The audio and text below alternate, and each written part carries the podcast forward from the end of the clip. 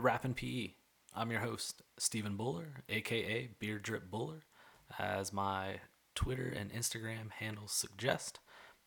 This is the place where we explore precarity, pedagogy, and physical education.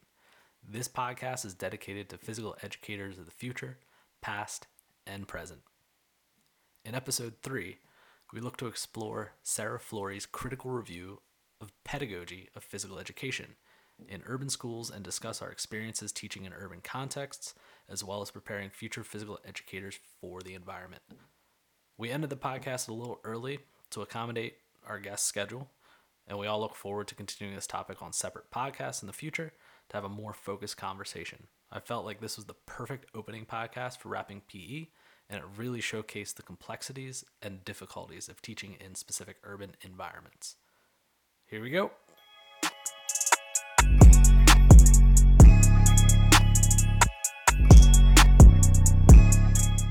This is the third episode, and we're going to start off by introducing Sarah. And we're going to go around the horn. So, Sarah, who are you and what makes you you? Hey, Stephen, thanks so much for having me. Um, I'm Sarah Flory. I am an associate professor at the University of South Florida in balmy Tampa, Florida. Um, gosh, what makes me me? I had to start off with a hard question. I know. Um, I've been told by several people that I like there's no like I'm I'm real and like a little bit frank. Like I don't pretend to be this like uppity scholar, very professional. Oh, you must do things this way. I'm like, no, like like just be realistic. Just be a real person. That's exhausting to be two different people. So, um, my my doctoral advisor once told me, no one wants to hire a clown, Sarah but um, I like to laugh and I like to make my students laugh. Uh, that's probably why I do well with the older ones. And um, so, yeah, that's that's I don't know. You, you you see what what you see is what you get. I don't know. Maybe maybe that's too much, but I kind of like that that human piece. Um, that's kind of like my whole image is like the beard, tattoos. Yeah, I'm me. So why yeah. not be you? Like that's right. The point of pretending. So I love. Yeah, it. exactly. Let's go to Risto. Who are you? What makes you? All right. You. I, am going to go off my Twitter profile. uh, researcher in physical education and after school programs, traveler, retired bartender, grappler, and host of the HPE podcast. And I work as a assistant professor at George Mason University in health and physical education. That makes me me. It's pretty much pretty much there. That is the perfect Risto response that I was waiting for. So thank you for. And Sarah helped me make my Twitter profile. So she helped me write that in Edinburgh in Scotland. Mm-hmm. So at a cafe. Mm-hmm. It's true. That's a good, True statement. some good facts and like history right there to go with. All right, Zach, who are you? What makes you you? Uh, well, I'm Zach Gaudreau. I'm a first year teacher, finishing up my first year working in Anacostia, Washington, D.C. at Neville Thomas Elementary School. Uh, I'm also the director of the Tiger Wrestling Club, and um, that's pretty much it. I've first year teaching, but I've got my sights set on uh, academia, getting my doctorate, and hoping to do the big macro changes that we need and hoping to contribute to everything that I can uh, along the way. Awesome. Good to hear. Um, here we go. For some silly ones, make it easy. What or which is better, dogs or cats? Dogs, hands down. That's true. They're happy to dogs. see. Two hands down. Dogs. Let's see. Yeah. Okay. Dogs are uh, dogs are better. Yeah. It's just I fact. Have, I think we have four paws down for dogs. Absolutely. Dogs I, are. I have a dog and a cat. I love the paws down. but the cat took a lot longer to like like me and not want to kill me in my sleep than the dog. So that's why I'm going with that. It kind of scared Will you me. share publicly the name of your dog? Of course I will. My dog's name is Kenny Loggins. He is a stray from Puerto Rico that we adopted. And at first we thought he was some sort of corgi mix because he has a very long log type body. If he was a girl, he would have been Penny Loggins. So the name came before the dog. So That is amazing. Thank you. Thank you. I love that. For the next one, uh, which is better, coffee or tea? Coffee. All the way. Hot coffee. Hot coffee. There's a story behind this. Oh, Coffee all day. Let's hear the story. So yes, yes. I have I- to hear this story. I live in Florida on the surface of the sun. Um, Zach, you lived here at one time. You know that it's very hot all the Yes. time here. So I drink iced coffee exclusively. And I forget that people don't drink iced coffee. I, I forget that. And maybe some colleagues stayed at my house for a conference and they were like, oh, where's the coffee maker? And I was like, coffee maker? I don't have a coffee maker. I drink iced coffee every day. And um, that caused Risto to clutch his pearls. And um, I have lost hosting points for this. oh, And um, so I, you know, I've, I've offered a redo. I'll get a coffee pot and I'll even buy some nice beans. I do have a coffee grinder because sometimes I make my own cold brew.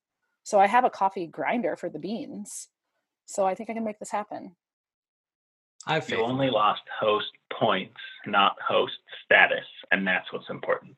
Thank you. You're Thank you still allowed that. to host.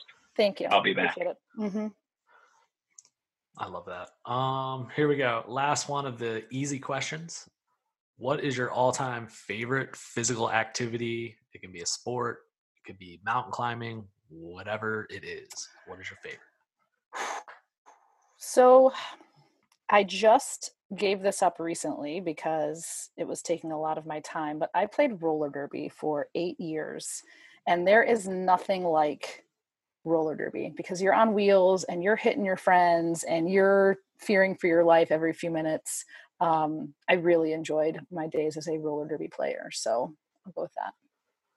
I don't think I can handle roller derby. My body would just crumble and I'd be on the floor and just tapping out. I'd be like, I'm done. I'm out. Speaking of tapping out, here's a Oh. segue Brazilian Jiu Jitsu. Oh, Boom. Segue done. Uh, I, I grew up. Uh, I grew up wrestling, and so wrestling hurts as an adult a lot more. So it's uh, it's easier to be closer to the mat than being thrown onto the mat. So I have uh, adapted, and I I'm an avid jujitsu practitioner. I would say. Hmm. Definitely another one of those activities that I don't know if my body would hold up anymore. But it seems like a lot of fun. I might jump in one day just to see how fast I have to tap Just to out. mix it up. Let's What go do you on, think, Zach. Zach? It's pretty low impact. Um, yeah, I I grew up wrestling too. I love wrestling. Um, if there were some open mat sessions around here, I'd go and get some folk style in. But um, have not branched into BJJ like Risto. Um, but I I love lifting weights. I really love powerlifting and doing deadlifts, and that's really it. Yeah. But coaching wrestling is pretty sweet. Keeps keeps me active, even if they're in elementary school. I get dogpiled sometimes. Yeah, I can imagine coaching, especially wrestling, would be very interesting with the younger ones. It's just one I just could not get into. Interfered with basketball. Ah. Yeah, yeah. And It's then a huge waste of prep. mat space. It's like, mm, am I gonna blow out my shoulder wrestling? Nah, I can't do it. Too much of a risk factor. Yeah. Um, here we go. Last question before we kick into your paper or critical review. What do you believe is your purpose as an educator and as a human? Wow, that is a really super duper philosophical question.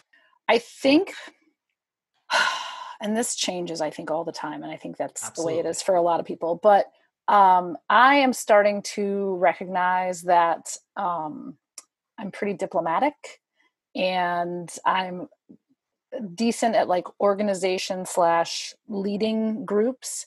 So I think my purpose as a human and as an educator is to sort of help folks see see the different sides to things um, you know change takes a long time and so i you know i, I never expect that i'm going to get students that come from one particular set of values i'm going to completely flip their philosophies in the five semesters i get them but just to kind of get them to see the different sides and consider those and and you know be a reflective practitioner if you will. Yeah i'm gonna go with that. Yeah, I told you that was the last of the easy questions. yeah that was that wasn't an easy question either. Good grief about you, Risto? Well, we just had uh, we just had our um, philosophy assignment for our elementary methods course, so I'm really prepared for this one because I every year when I give this assignment, I redo my teaching philosophy from my job applications, and I go back and re kind of tweak it. And so my still to this day, the kind of anchoring metaphor is a candle loses nothing by lighting another candle. And so my uh, mission as an educator is to light fires. And so the fire being education and passion for people to go out and empower young people to find joy and meaningful movement and physical activity. So I had this prepared because we just gave this assignment and Sarah gave me time to think. So that's my that's my that's my goal. Well, I find it very beautiful. I think we actually use that in our honors fraternity. Was like during a ceremony, the lighting and like the visual, like I love that. It's a great one. How about you, Zach? Where are we at with you?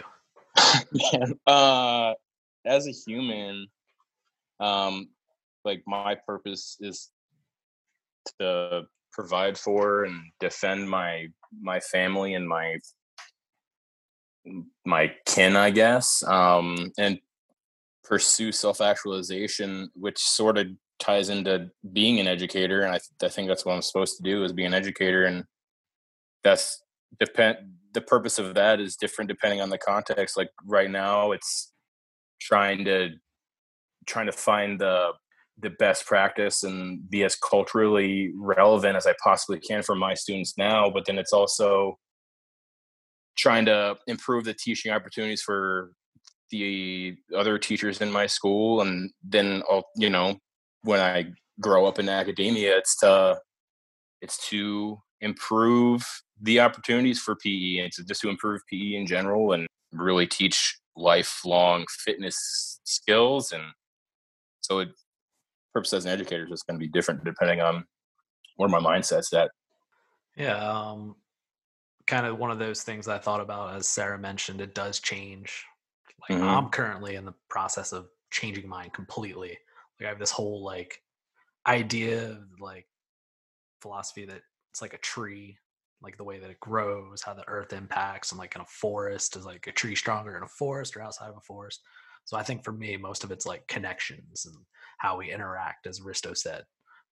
You're not going to ruin your fire if you spread it from person to person, so or light a candle. Yeah. But let's get on to the big stuff, I guess. So let's let's cover your paper, Pedagogy of PE in Urban Schools: A Critical Review. One quote that kind of like stuck at or stood out to me and brought up imagery of another book that I read. The quote goes Urban students in schools were portrayed negatively in research as unmotivated, unwilling to learn, and with uninvolved, uninterested parents. That one reminded me of if you've read Christopher Emdin's book for white folks who teach in the hood, he draws a comparison between the Carlisle School and how the Carlisle School in Pennsylvania was used to assimilate Native Americans into white culture. Mhm. And my question is to the group how do we move away from forcing assimilation to create environments focused on actual education and not changing people to be what society sort of wants them to be? Whew. I thought you were going to throw us some softballs here, Stephen. I was I was promised softballs. kidding. I can make it a Um, softball. no, no, no, no. No, those are great questions. Um, I think Christopher Emdin is brilliant. Uh, I saw him probably three or four years ago at uh, an AERA convention, and I was like, "Oh my gosh, this dude is the coolest person I've ever listened to in my entire life." Um, so I have not read his book, but it's on my reading my summer reading list. You know, it's hard to how how do we get away from that when everything that you read about schools it's it's steeped so deeply in like white middle class values and that's why you see you know differences in rates of discipline and the differences in rates of graduation and all that are so vast between um, white and black students. There's a ton of research about the achievement gap, and and that's actually not really a thing. It's a you know it's because again, so much is steeped in white middle class values that I think one of the ways that we kind of get away from that is that we start helping our our pre-service teachers understand and, and really critically look at you know what this was all about and when we when education you know was first introduced and why it works for certain people and why it doesn't work for other people. And just being able to recognize that i think sometimes can help folks be like oh oh maybe maybe i can change you know a few things here and there and make this a better experience for for other students. So i guess i'll start with that. And i i feel that you know stephen you you we emailed back and forth about this and you you brought up earlier about this line of are these the canaries in the coal mines? Um, mm-hmm. and it made me think back to kathy ennis's uh, uh, rqes article in 1999 that talked about responding to disengaged students. And the question is you know that's 1999 you know it's 2020 and so have we responded to those disengaged students? And i would say no. You know not not in a wide scope and there are tons of schools that this doesn't get addressed. And i think part of it is an issue in teacher education as well. I think that um, you know if you look at culturally responsive pedagogy you're sure to get it if you go to usf you're sure to get it if you go to ohio university and study with Jenna Walton Fisette or to Ohio State with Sue Sutherland and these people who are really passionate about this and they do research on it. But I'm not going to call out any names, but just pick up a like a random list of PETE programs and pick one randomly that is somewhere that doesn't have a researcher that's interested in this topic. Does it get covered? No. And as we noticed, with you know, if you look at 538 or whatever um, PETE programs in the U.S., only you know 20 of them are actively pushing out the research in this topic area. So where the you know it, it's just not consistent across the board, and it, I don't know how to make it consistent, but I you know I'm easy, it's easier pointing out problems than creating solutions, right? So I'm pointing Absolutely. out problems instead. Yeah, hmm. even going back like my where I graduated from, we had some great professors, but it did push white middle class American ideals. Like that's what it was. It was you did these sports, you did these activities. There was no actual engagement or like critical theory on anything. It was just like glorified college level phys ed like I had in high school. Oh, you can do this? Cool. Oh, you can teach? Cool. Move on. Some of them were great and did some great stuff in the field, but it was just for that context. And considering we were so close to Philadelphia, so close to Chester, who both have very different dynamics, and that's where the jobs were, they didn't prep anybody for any of that. Yeah. Which is scary to think about. So, what do you have to, to contribute, Zach? Like, what's your thought? Yeah. So, you know, Risto mentioned uh, I I got to I, I did my PE training at USF with Dr. Flory, and we got to do all these things. And now that I've been really, really reading her research and reading the research of other people, it's so much about like relationship building is important in education all around, but especially in urban education, and to really create what ultimately is described as culturally sustainable physical education, we gotta we, we need to build these relationships better and just just better and have more opportunities to do that. Um i think a big part is going through um, some school change and just a quick example is one thing that's noted in one of dr flory's papers is one lesson a week and like what am i supposed to do with relationship building is the most important in this context. There's only so much that i can do here and i think it comes down to some some school reform, but I think as far as teacher education, like if urban schools are the, the fastest growing school th- demographic, then why aren't we teaching more of it? And if two schools, two colleges are really getting into preparing PE teachers for an urban context, it just seems it just seems like they're like even at a university level, like less of the white Eurocentric way and more how to code switch and how to grow relationships um, around trauma theory and all these other things. The forced assimilation and the the critical review was was incredible and like the the last sent the last paragraph really struck me and I didn't even think about forced assimilation until I concluded with that. I was like, I caught myself doing that, and the only way I could think to to prevent that is to prepare teachers for that. Teaching in a white suburb should be like a secondary thing. That's super easy. Everything I've read where the research are anecdotal has been anyone can, can anyone can jump in there and teach. It's it takes more skill to teach in an urban environment. So we need to focus more on preparing teachers for an urban environment. And then we can like be like, oh yeah, and this is the white suburb way, and like you'll be fine if you just apply these relationship building tactics but that's I could I could ramble on and on as I have a girlfriend's heard me. I mean, that's kind of the purpose of this podcast is to have those to have those conversations. Um, one word that I love that you use was like code switching. Mm-hmm. I think that is an important skill that we completely neglect and we don't teach educators how to code switch or how mm-hmm. to assimilate or how to make those adjustments in those environments that was all learned on my end. I had to figure out like what's this school culture? How do I get into it? Because it's not me, it shouldn't be me delivering my culture. It should be me learning your culture, me assimilating, not us assimilating you. So like right. what are some ways that you think teachers should learn how to assimilate into the culture instead of being the assimilators? Does that make sense? Yeah. Yeah. Wow, that's a good one. Um, I'm going to jump in here and just sort of, Zach, you're making me sound so so much cooler than I think I am, and I appreciate you for that.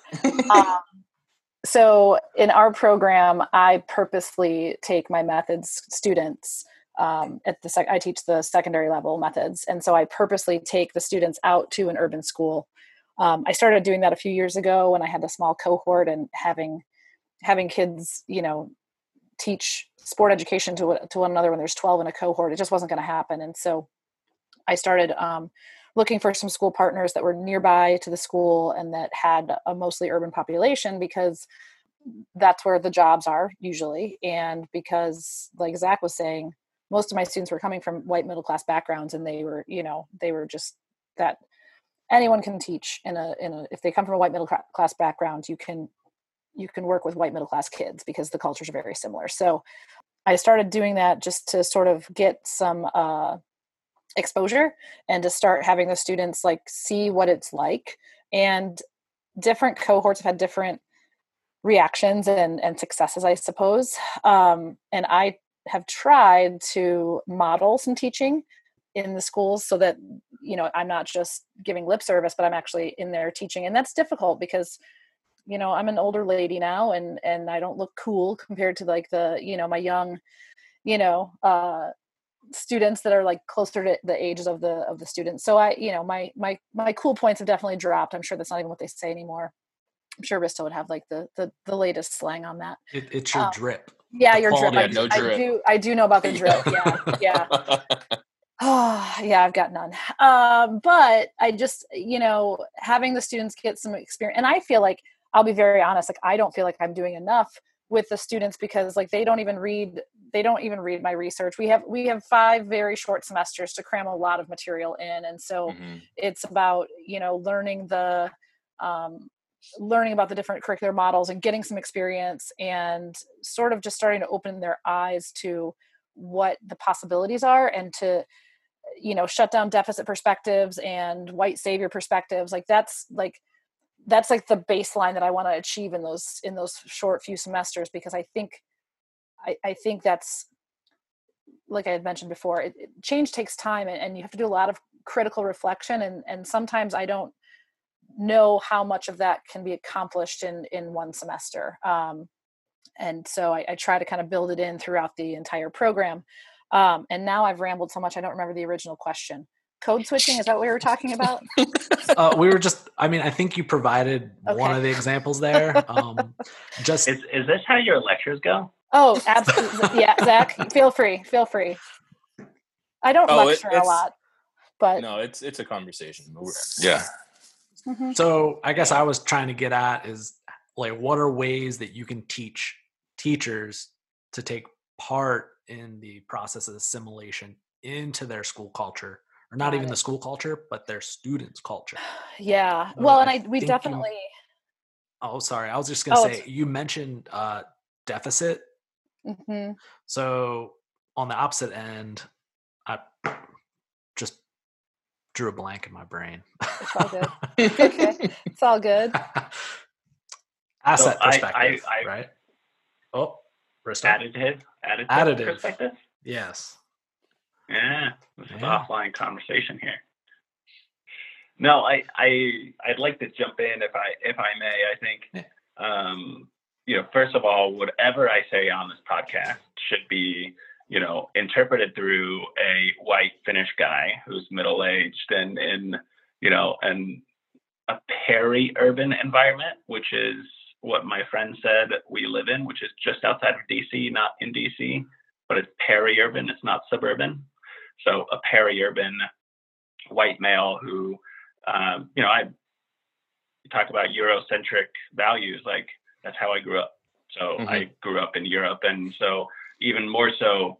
Um, but when I when I first started teaching, I taught in Central Harlem, just like a few blocks up from Teachers College, and you know, I had a very eye-opening experience when I when I taught at that elementary school for for four years. And in my last year, I started doing my dissertation data collection, and I went up and I took the uh, Metro North up to uh, Scarsdale and uh, you know these more or way more affluent areas.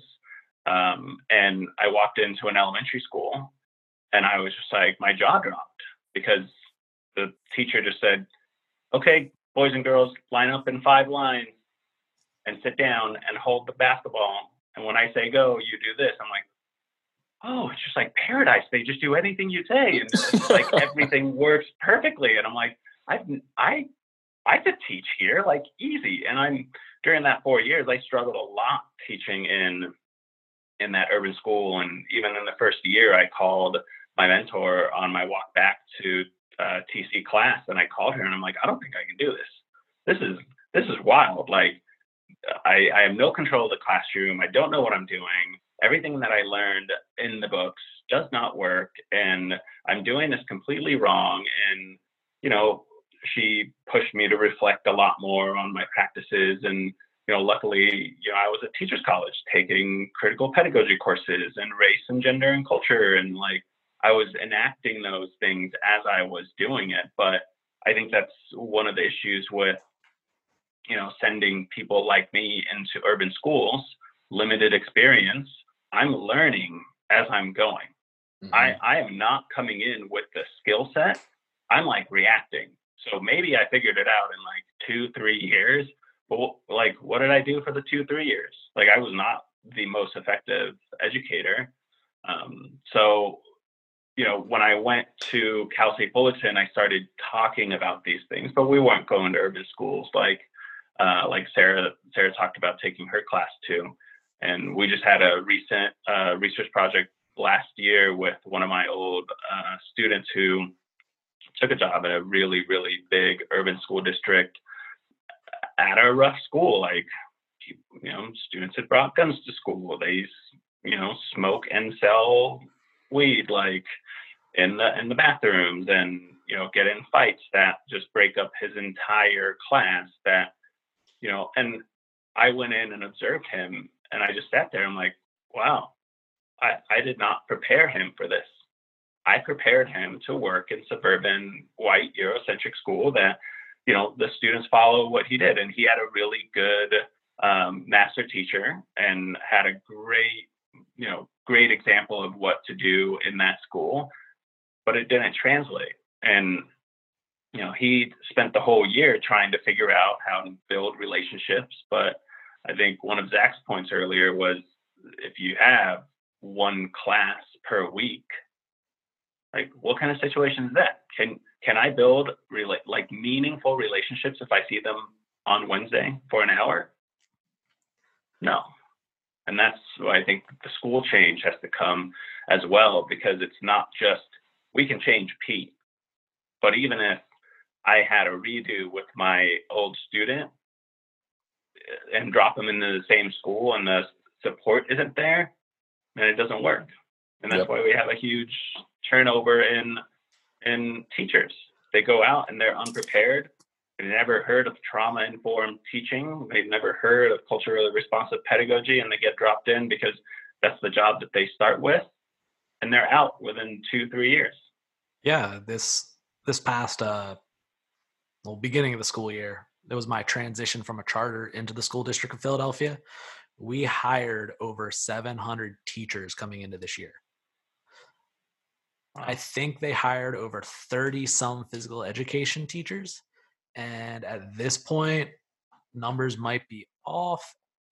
Probably half of those new PE teachers already have quit at Yeah. this point because there's a there's numerous jobs open every year. It's just a turnstile.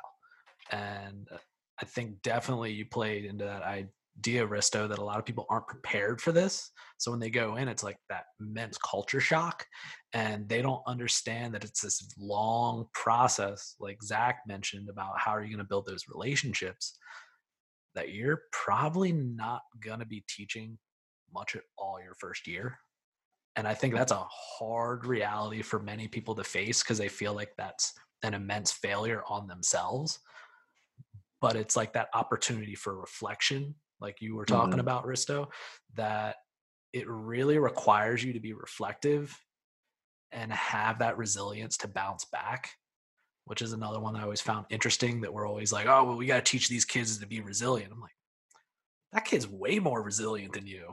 He taught me how to be resilient. What are you talking about? Yeah. That's so offensive to that person. It's like, no, we sometimes don't as teachers. And that's like a hard reality for us to take is we're not as resilient or as strong as we think we are. So you got to like look out for each other and find those support networks, which is really hard to see, especially coming from my experiences. Is you're kind of thrown out there like, you can do this, right? Because I have fires throughout the building, like you said about smoking weed and drugs and like throughout the school. I, we had to deal with that. We had to figure that out in middle class. Like, why does it smell like a frat party? Yeah. in the middle of this massive gym. And then you find out somebody picked a lock to go in the locker room and they're having a uh, session in the shower stall of just smoking. Like that's a reality that sometimes happens. It's not the norm. Definitely my school was interesting, but totally understandable. What are your thoughts, Zach? like I, I sometimes like I wish someone like would have like there's a way to like see what I would be going through and to know that like what you just said it could take like you're not going to do any teaching the first year. And there's been weeks where I didn't get to teach a, a, single full lesson this year. And if it it would be awesome if it would be okay to still have some PE but the and it, but to really focus on building those relationships but the professional standards don't change where you go. The standards are the standards. I get observed with these with these criteria so while it might be best practices for urban pe to do it this way the the professional the professional practices doesn't does, does not align and or accommodate for an urban environment at all but to be fair like you could apply those same criteria in an urban environment. And if you were perfectly adapted to an urban environment, then you would hit those criteria. But first year teacher, all these things considered, it's just this crazy cycle, man. It's an absolutely crazy cycle of not being prepared when you get into urban PE and figuring it out. And that's where I am right now, is getting into research and figuring it out for next year. Yeah, I think one of the biggest ones that always sticks to sticks with me is this one student didn't show up for two and a half weeks. Shows up. Mhm. Everything was kind of okay. It wasn't good. This is like my first year. Like it's not good. I'll be honest. And it's his first day there, and I'm like, "Hey, what what's your name? And he just like looks at me. He proceeded to give me a colorful epithet and was just like, "Hey, you're from the other side of the tracks." And then I, at that point, I've already been there for a couple weeks, so I kind of understood the dynamics a little bit. And in some environments, like that's a like a no go. Don't step into a student's face and like have that confrontation. But it literally had to be a confrontation. Is that I don't care where I'm from, but we're here to learn and we're here to do this. If you're not going to do that, fine, whatever. But I'm going to be here tomorrow. I'm going to be here the next day. Yeah. From that moment on, he was like one of my better kids. I mean, he was into a lot of stuff, but sometimes you have those moments that nobody preps you for. You have no idea how to handle it, and you just have to adapt culturally, like how it's responded there. It Mhm. may not necessarily be appropriate, but it's so weird from like what I was used to growing up. I, I feel like because my the students that are graduating right now are now starting to like apply for jobs and things like that. And so i keep telling them like listen your first year is it's going to be a mess. It doesn't matter where you get a job. Like you could have you know the most ideal idealistic you know placement ever but that first year you're you're getting used to so many things. You're getting used to a school culture. You're getting used to student culture your coworkers how your principal operates like the community you're in now. There's so many things that you're adjusting to in that first year and those can change you know quickly and um, I, I think students get a little bit upset that i tell them that at the very end of their program but i think if i told them at the beginning i would lose students left and right. Um, and i don't want to sit there and, and suggest that i know exactly what their that their situation is going to be like but um, we we try our very best to get them used to or or uh, to to reduce that culture shock like you were talking about that you know and we even went into a school this semester and I have a much smaller cohort this time around. And so we were there, we only went once a week. And I could tell that it was going to be a, a, a harder sell to get the students to sort of um, buy into who we are because, you know, when you get that, um, that revolving door of teachers, you know, that has an impact on students. They, you know, they, there's not a, a an instant trust uh, with teachers if, if they're constantly leaving. So, Mhm. so many like little things that you you try to like sneak that into your your class topics and some folks hear it and others don't because they're you know sending a text message or, or on the on the tiktok or whatever they're on now um, it'll change by next week but um, yeah it's hard it's hard to get like i don't know that there's a way to fully prepare students uh, or pre-service teachers to to be ready for an urban environment um, without just being in that context for for Mhm. a while you know The classic trial by fire. You just got to do it. And then whatever Yeah, and I- and I- what you become. Yeah, and I and I think it is right that you have to be exposed to that environment to be Yeah. there. Um, but I also I also feel really, you know, strongly for those uh, teachers that go in for that first year and they don't quit. They don't quit mid-year because there's a ton of teachers that are just like, I don't need this. You know, like they they get a degree and they're just like, you know what, I made a mistake. I'm gonna go do something else. Or, uh, you know, my my mom or dad or brother or sister or whatever has a construction company and I can just go work for there and they just kind of bounce mid year. But, you know, for those educators that stay that first year and have that really big sit down and go, Am I failing? And and I don't remember what paper I read in college in, in grad school that said this, but it was like staying meant, you know, misery, but leaving meant failure. Leaving meant like you're leaving all these students because you see that the teachers who have a really big impact are those who stay who are staples to that school who learn how to work in that system. But then if you leave you're like a failure. And and i think that that's a really tough uh, tough scenario for first year teachers. And i know you know the student that i worked with um, he battled with that. You know he went through a lot more than and there'll be a paper or two coming out on this so i'm not i'm not spoiling that story because it was really good. Um, be sure to but, check you know he he eventually exactly. Yeah he eventually like just uh, he was going to take another job. And like for better or for worse like he is much happier day to day in his new job and he gets to teach and he gets to do all of the things that he was trained to do and it's not a struggle every day going to work and so you think about that in a in an early career teacher, first year, second year, third year, you're you're in your 20s or whatever, however old you are when you start teaching. But like, what's your happiness level? And it, it sucks to even like bring it up like that, but are you going to be miserable for five years to teach in this school that doesn't support you and has you know these expectations that you can't meet and there's no discipline in the school. So it's just like all over the place when you walk in there and then you leave and you're just like you need to have a six pack of beer right as soon as you get home because mm-hmm. like you can't you can't handle it you know? And i and i think that's really tough and that's um, our our colleague kevin richards would talk about this in teacher socialization. So i'm just like going to bring it in here. But we have to teach that burnout cycle too in our program and i think sarah was right don't teach it right away you know, let's let's light the passion for the educator to stick around the program and learn. But towards the end, like let's expose them, ex- expose them to what the reality is. You, you might burn out. Here are the ways to combat that. Absolutely, I love that perspective. Trying to give teachers kind of like how not to get burnout by doing this, this, and this. Like we all need it. I know for me, my cycle changed drastically from each year. I know my first year teaching, my burnout cycle was like once a week. I felt burnout. Then as the year went on, it went like two, three weeks. Then it went a month. And then the next year it was like, I don't even think I called off more than three times. And those were just for like mental health refreshers. And then like the year after that, I didn't use any time off until the end of the year when there was nobody in the building.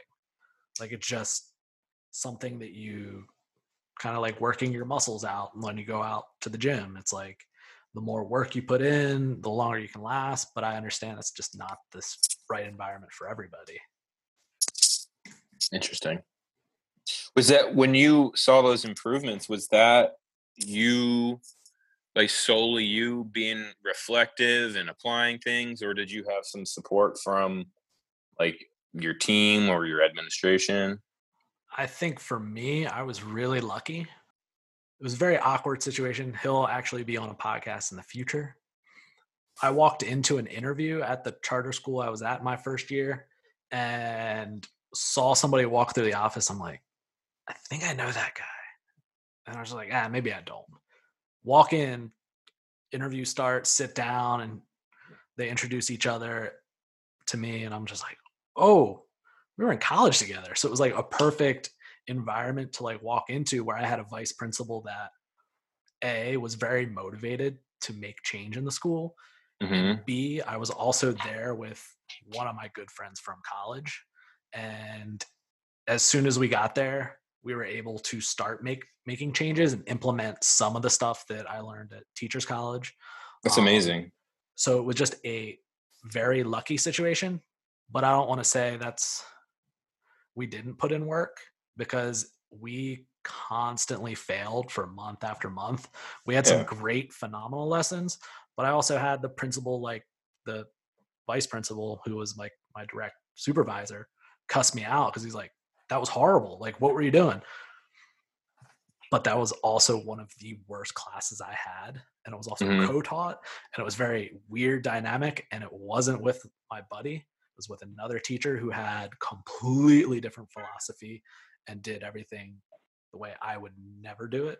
Mm-hmm. But that's part of that figuring out that dynamic. I think the biggest part is they saw that I kept showing up and I kept engaging and I kept trying to push that I'm a valued teacher. And I think after a while, they noticed I wasn't the same as some of the other teachers in the building. I try to pride myself in not screaming at students, yelling at students. This is pretty much how I talk all the time. If I yell, it's because somebody's doing something dangerous or something crazy that you shouldn't be doing. Mm-hmm. That's just how can we I talk, engage. Can we talk more about that? I'm I'm I'm really interested to hear this in other um, from other people's perspectives. The the school that I went to, you know, that I taught in, in the beginning, a lot of teachers yelled. Yes. It was like the the teacher yelled, the you know person who was supervising the hallway kind of person yelled, the assistant principal yelled, and it's just like throughout the whole school, there was this, you know, you have to yell. Whereas that's not how I was taught. That's not how I want to Mhm. teach. I feel like you can talk to a lot of people very calmly and get the same reaction. But I think because I was one of the only people who taught like that, I got stepped all over. And maybe, uh, granted, there are probably tons of other things that I was doing wrong, but you know, I I looked at that and I was like, I I I got their attention when I yelled. And when I did, I got them to sit down and be quiet and look. And I would always say, like, did you notice what you just did? You just sat down and did what I asked you to do because I yelled. Do you like getting yelled at? Like, I just don't understand this because I hate when people yell at me and force me to do things. When I ask you to do things, I feel like that's way more civil. And so it, was hard to create that culture in that classroom with the minimal amount of times that I saw them every single week too, Right. to then just like go out and then it all all kind of changed. I think I was I don't know if lucky. you've experienced similar things. Definitely, there are some classes that would do that, but I think in general, it was just like my persona and how I just didn't get bothered. Every time I walked around, like seeing other teachers in the building, they were visibly frustrated. And let's be honest, as a white male, it's pretty easy to see if I'm upset or frustrated. So they're just going to keep doing it. Why you turn so pink? Exactly. There'll be like funny comments and then it'll be like banter Yep. back and forth. But I think one of my benefits was I learned that in Philadelphia there's a culture of bidding. So it's like way to make jokes at each other. So once you kind of establish that you're there for them and you can actually use your relationship and your social capital, they enjoy that. They kind of don't see you much as that authoritarian figure, which kind of worked for me. I don't think that always works for everybody, but it turned into more of the relationship guiding everything. So I didn't have to like scream. It would just be like, hey, we know I'm respecting you right now, but you're disrespecting me. And respect in the neighborhood is a big thing. Um, respects would lead to street beefs and then shootings. And like I've had, I think my first year, like 13 kids shot and like involved in shootings just the first year. So respect was like a huge one. So if you called somebody out and said they were being disrespectful and could identify it, nine times out of 10, it would just an instant change depending on who you were. Some people in the building, if they did that, it just wouldn't work because they never Mhm. took the time to establish that relationship. For me, it took months to get to that point. It took so much disrespect from kids and so much like pushback and like just failure that it was literally a test because they tried to push teachers out as quick as they can and they would tell you. The last day where it really started to change and go to the positive direction one of the students came up to me before class and he goes i'm sorry. I'm not going to do it anymore you're staying like i can't. I'm like what are you talking about? We're trying to get you fired and you just won't go away. Like so i guess she's like can we can we start over? Are we cool? I was like yeah that's fine. He was like one of my best kids the rest of the year. He was like amazing. But That's that's, just like one of those changes that happens that the, each school's different. It's like i also had one of the biggest problem kids actually teaching my classes sometimes where i'd flip it and be like oh this kid is the leader. He would he was the muscle in the streets basically so there was tons of kids that feared him like sadly he actually was i guess just booked this past year for a triple attempted homicide. Like he was one of these uber in the streets kids super brilliant he was smart kid but he was a natural leader he had a charisma people followed him part of that was fear but i was able to use him as a teacher in the class so some of the lessons i would actually let him teach as like an incentive for more students to get engaged versus me going up there and trying to teach he would guide majority of the class and i'd take the lower skill level kids and then we would kind of have like smaller sessions. So i think it's just like adapting and figuring out what your neighborhood culture and your students assets are and how to use those as you kind of talked about in the paper Yeah, I think um, you bring up some really great points about respect. And I think for so many of us, you know, I mean, I grew up, you, you respect the teacher, you follow what they say just because they're the teacher and for no other reason.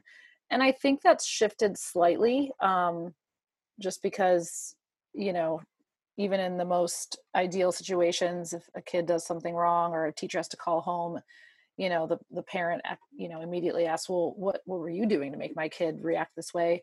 But i think in urban schools especially it's really important to to like drop that need for respect from a student like first like drop that immediately. Yeah. give give respect to to get respect. And I, that's i know that's a big shift um, for a lot of folks just because you know that's that's the white middle class way right? You you you respect authority and, and a teacher is considered an authority but um it's it's so much more about just respecting the individual as as a you know it it's it, it seems so simple when you really break it down. Like when you treat your students like like humans like individuals like that they are instead of just a group of kids that you have to to watch or entertain or are in charge of for 40 or 50 minutes you know things kind of shift and and that's difficult to it's difficult to break that down into for me at least into like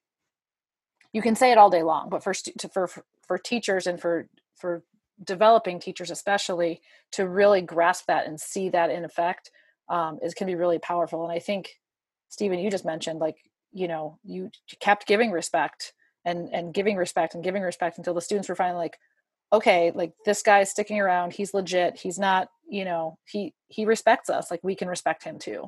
Um, and that's a big uh, that's a big thing that i think is is missing in a lot of of scenarios so. It's, it's also awkward right? You never would think that as a teacher you have to earn respect. You would think of the other way around and i think that's the sad reality and so many teachers go into there like oh i'm a teacher like I should just be respected. I'm going to be respectful. But the reality is, they've been failed so many times by adults. Why should they ever actually trust you until you earn it? Yeah. And it's not you like I, I completely agree with with everybody. And just talking to the other special teachers, they say the exact same thing. Like they they may have like they grew up in these neighborhoods that I'm teaching at, but they're still saying like i'm a teacher you give me respect. Like you don't just come in here and do like so everyone's on board with that but just so the, the culture is so different and expanding. I think it's something I, to keep in mind for, for new teachers. Yeah and i think that there's certain, certain things that uh, build you more cultural capital in in specific uh, areas. So in our um, after school program in in east harlem. Um, my uh, colleague Ray Fredrick and I, we we put out a paper, the Reach Harlem Boys paper in physical education and sport pedagogy, um, and we talk about how you know Ray um, identifies an Af- African American male, played Division One basketball, and he's a doctoral candidate at Teachers College at uh, at the time in physical education. So he's got all of those check marks when we go in and run a basketball program in a school that has 98% black and hispanic population so in our in our program it's you know mostly african american males who have a passion for basketball so we start an in indoor like as an inside gym instead of having to play outside which is really hard to come by in in Manhattan to get indoor space. So we provide an indoor space for them to play basketball and Ray comes in there and you know he's super super talented in basketball. He you know is an African American male who's really really really intelligent in physical activities and because he's you know getting his doctorate in physical education and curriculum he has a military background so he's got this really strong leadership and so all of those things it, it was a very different respect level than this guy coming in. I wore a Columbia polo shirt and you know had my hair spiked up, and I'm like this white kid from California who's like walking into the gym, and they they shared less with me. They they respected me less. They listened to me, but it was just kind of like, and I'm not good at basketball. So like, I I spent that whole time, you know, during basketball season wrestling. You know, so I didn't build that skill. So I came in with less cultural capital, less um, you know, social capital because I, you know, didn't know basketball, which had almost a monetary value in that community. If you were good at basketball, you were really cool. And so it took me a really long time to build that. But, you know, probably like nine months in, they're like, man, this guy's not going anywhere. And so when I actually sat down at the end of the year with the con uh, with the qualitative interviews, they opened up and they they didn't hold back anything. They were asking for advice and you know, but it took me a way longer time than than what took for Ray to get the same same experience because I was I was lacking and I was also lacking in knowledge and so I think those are those are programs that have taught me a lot. Absolutely. It's interesting how in the critical review we mention how a lot of times teachers and researchers will look at the students as having a deficit, but the reality is the teacher actually has a deficit. And that's something that we just don't really address as it's kind of like, oh, well, they'll figure it out, or they should have that skill. They have the degrees, but even with like the degrees, the knowledge, and all of that, if you're missing the certain pieces like you suggested with the social capital or just like the ability to kind of blend in or assimilate, it can be very complicated I kind of want to like get ready to wrap this up. So, one of the phrases that I really enjoyed, um, we're going to dive into as like the last one before wrap it up. Um, students enter classrooms with their own agency. They are experts in their own lives, knowledgeable about their own experiences and communities. What are some tangible ways for current and future physical educators to begin exploring an additive perspective? awesome question. Ways that we can, like tangible ways for developing teachers to uh, rephrase that question one more time for me. Um, so basically, what are some quick and easy ways for teachers to start exploring additive perspective? So, like, what are some it? What are what's your advice for them? Like, what should they be doing? I think coming into a classroom or a gym with um, with their ears open for more than just you know who likes who and who's picking on who you know listen to the things that kids are talking about you know what what are the the teams that they follow? What are the um the video games they play? Who you know what are the dances that they're you know that you're trying to get them to sit down and stop doing that dance for two seconds so i can explain these directions you know? Um obviously bristow gave us an example of the floss earlier. Excellent example by the way. Uh, you know listen to those things so that you can those can be like conversation starters um, you know you can you can listen for that stuff and then ask kids about it without prying into their lives and thinking that you know you have to know everything about them but um, and just using really neutral terms you know um, not every kid lives with a, a, mom and a dad. Some kids are living with uh, and that i mean that goes anywhere anymore but you know you might have kids living with uh, grandparents or or older siblings or things like that. Just listening for those things to to kind of pick up on or um, one a lot of times i'll ask kids about like they'll have lanyards you know their their school id and their keys and like who's on their lanyard and like sometimes there's kids that have like all these anime characters. I'm like oh who's that? And i have no idea who the, what these things are but i i can and i'm not faking an interest but i'm trying to figure out like what makes this particular kid uh, tick like what are they into? And and because if you can show that demonstrate that they have um that you know that they're that they do they belong there that they they don't have to just like all the sports that you're you know particularly sharing with them or all the activities but um, just picking up on those little things to start building relationships i think is a is an amazing way for that to happen so yeah i'll I'll kind of reinforce what uh, what Sarah was saying as well, and you know, add add to the. If you're looking at what can you do right now, I think people who are listening to this podcast are already doing one good thing. They're exploring different opinions. They're listening to different uh, people think about um, what's happening. You know, if you're if you're listening to a physical education podcast, period, you're interested in how to make yourself a better teacher. Um, you know, some of the things that I think sometimes get forgotten in uh, once once teachers leave teacher education programs is reflecting. Like there is a reason why in pre-service teacher programs we talk about, you know, we give you these reflections that to some people seem like busy work. Like, oh, why do I have to do a reflection on my teaching? Oh, like I'm this is so boring or like this is such busy work. It's like no, like that is that is a basis of good teaching is to be a reflective teacher. And if you're not journaling and what you're doing every single day or weekly or monthly, and you're not reflecting on your practice, you're not videotaping yourself teaching and figuring out what what to do. Like I think the big connection is you're not we don't want you to come to a teacher education program to check boxes and learn how to turn in assignments. It's we're trying to build you to become a reflective teacher and we're teaching you systematic observation so you can actually look at what you're doing wrong as a teacher and and change and you know the other things i would add that are immediate things that you can do is is read more but there researchgate is there's a ton of articles on there for free if you ever need an article that you can't find email the author and say hey i'd like to read your article they're going to send it to you right don't don't feel weird about you know and and i'm you know I, I was going to say don't feel bad about paying forty dollars. You should always feel bad about paying forty dollars for any of one of my articles.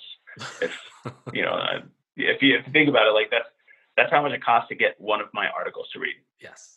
That's why I put preprints up on on ResearchGate. It's the same information minus a couple commas and changes. So you're getting the information on there, um, and you know, look into pushing yourself as a physical educator, right? So I'll I'm gonna give a plug if I'm allowed to.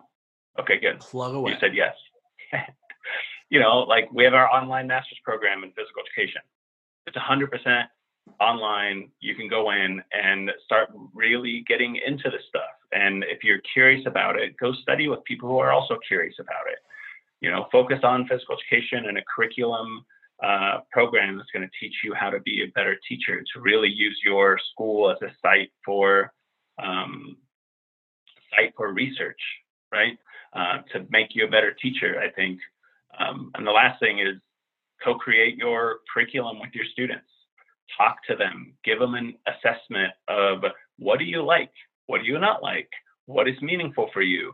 Um, talk to them, co-create the curriculum. Like I just had the uh, physical education, sec- post-primary physical education uh, curriculum podcast on um, on our podcast. And in Ireland, if you go into secondary school, you your teacher has to, by the curriculum standards, you have to co-create that curriculum. So you don't know what that year student, that student group is going to pick.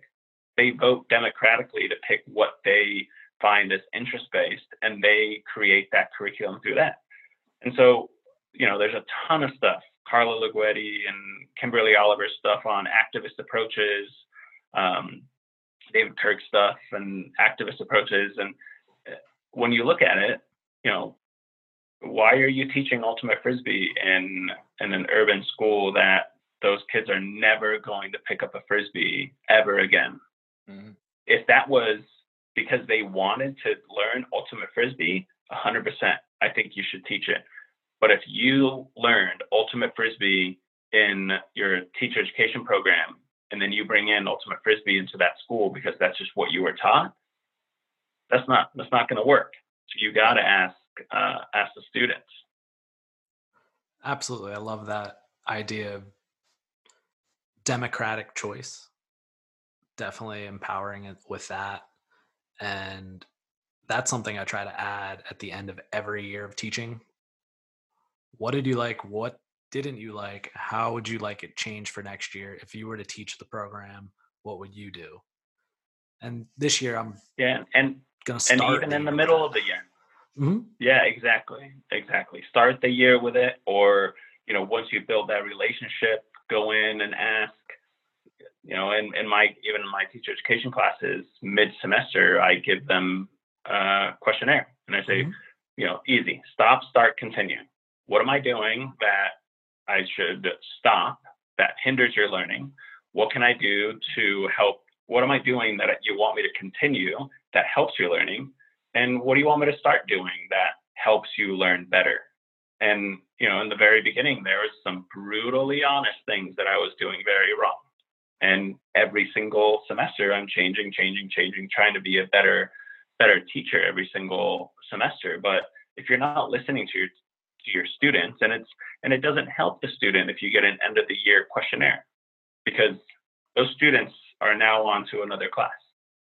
Correct. So they didn't benefit from it. But if you ask early on and build that relationship through some of those activist approaches, I think those are really, really great ways to do it. By the way, if you're listening and you haven't read Kim Oliver's paper on activist approaches, you should start reading that right after this podcast ends. Zach, do you want to close this out for the uh, session? That, yeah, great. No pressure. Um, so, on, like, honestly, just, I can speak right onto what Risto said, and the the surveys uh, after after these past couple weeks reading getting into the research and all these things i've already decided i, I i'm going to make a survey just to see what my students what my students value because it's it's going to be drastically different than what i was trained on and what i grew up with so i just want to know and then i'm going to align it with whatever scope and sequence my district has um, but for new teachers whether you're in school or getting into urban or you're in urban PE, first two things Risto said is reflect and read. And that's what I've been doing is just reading everything I can and up, reflecting on that in, into my situation and how, how can you make the changes what changes can you make i'm i'm just a single teacher i'm just a single dude wrapping up his first year teaching. So I can't change a culture, but I, I can try to influence the things that I can in my school. And I've already developed something I'm going to propose uh, to my administration next week that attenuates a lot of the issues. And that's just based on um, some research and thinking.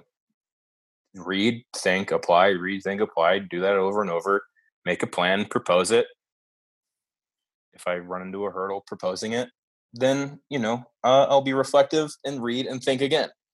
So, wish me luck with that. hey, I know how that was. I I did that with my uh, one buddy. Our first year, we had to completely revamp the program, and we mm-hmm. had to create like an entire proposal and then present that to the superintendent of our charter. Oh wow! it actually all went through. Everything was good. Everything changed. There was like massive change, massive growth, and then it all charter drama. yeah, yeah. But I think that's kind of a good spot to leave us at for the moment. Is just keep learning, be reflective. You should be reading more research. There's plenty of great stuff out there. If you need any advice on stuff to read, I'm sure I can recommend some, and I can recommend you to people that definitely produce it that you should be following on Twitter, social media. Definitely be checking out Risto's podcast, which is excellent, and I've learned quite a bit. Um, just keep learning. Thank you for joining us on Rappin' PE. Thanks for having us. Thank you.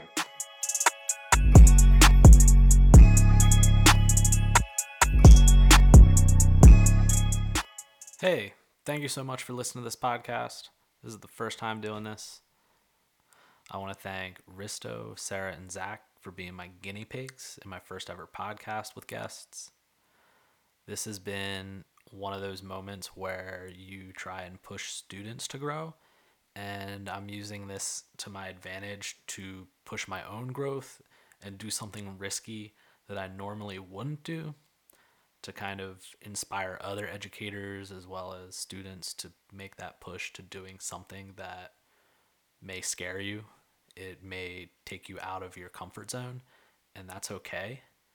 And I hope that this leads to bigger discussions with fellow educators and provides a source of inspiration to be better. After all, I think that's what we are. We're educators, so we have to literally get better. And that's part of the routine. It was awesome having boss guests. I'll admit I was nervous preparing for this the whole way up until recording, until we were on and talking, and then realized how down to earth everybody was. Risto was still Risto that I remember from graduate school. He's the funny guy. Um, Sarah, first time meeting her, she was awesome. She's hilarious. Um, I definitely recommend checking out her work. You should definitely look into her collaboration with Dillon Landi. Together, collaborated and released a special journal for physical education and sport pedagogy. Check out Physical Education Sport Pedagogy's 2020 release of Volume 25, Issue Number 3. That's titled Equity and Diversity in Health, Physical Activity, and Education. There's some powerful work from some awesome people in that journal, and I recommend it as a read. Um, only two, maybe three articles into it, and they were able to get people together that are pointing out stuff that we need to be paying attention to right now. And you just need to read it. Read, read, read, read. As at the end, read and reflect. That's a huge component of teaching. I'll try and attach some more work of some people you may or may not be familiar with and try to get them on as well to promote that discussion. But thank you for joining us. I hope you enjoyed the show. Check out the resource provided in the description. Please subscribe to our podcast. Once again, hashtag rappingpe is a good way to find us on Twitter. If you have any questions or would like to be a guest on the show, you can email me at rappingpe at gmail.com. On my Twitter, I also have a link where you can book appointments. I have times open throughout the week. Feel free to reach out feel free to check out the next episode. Goodbye for now, but until the next time, I would like to wish you peace and love. Take care.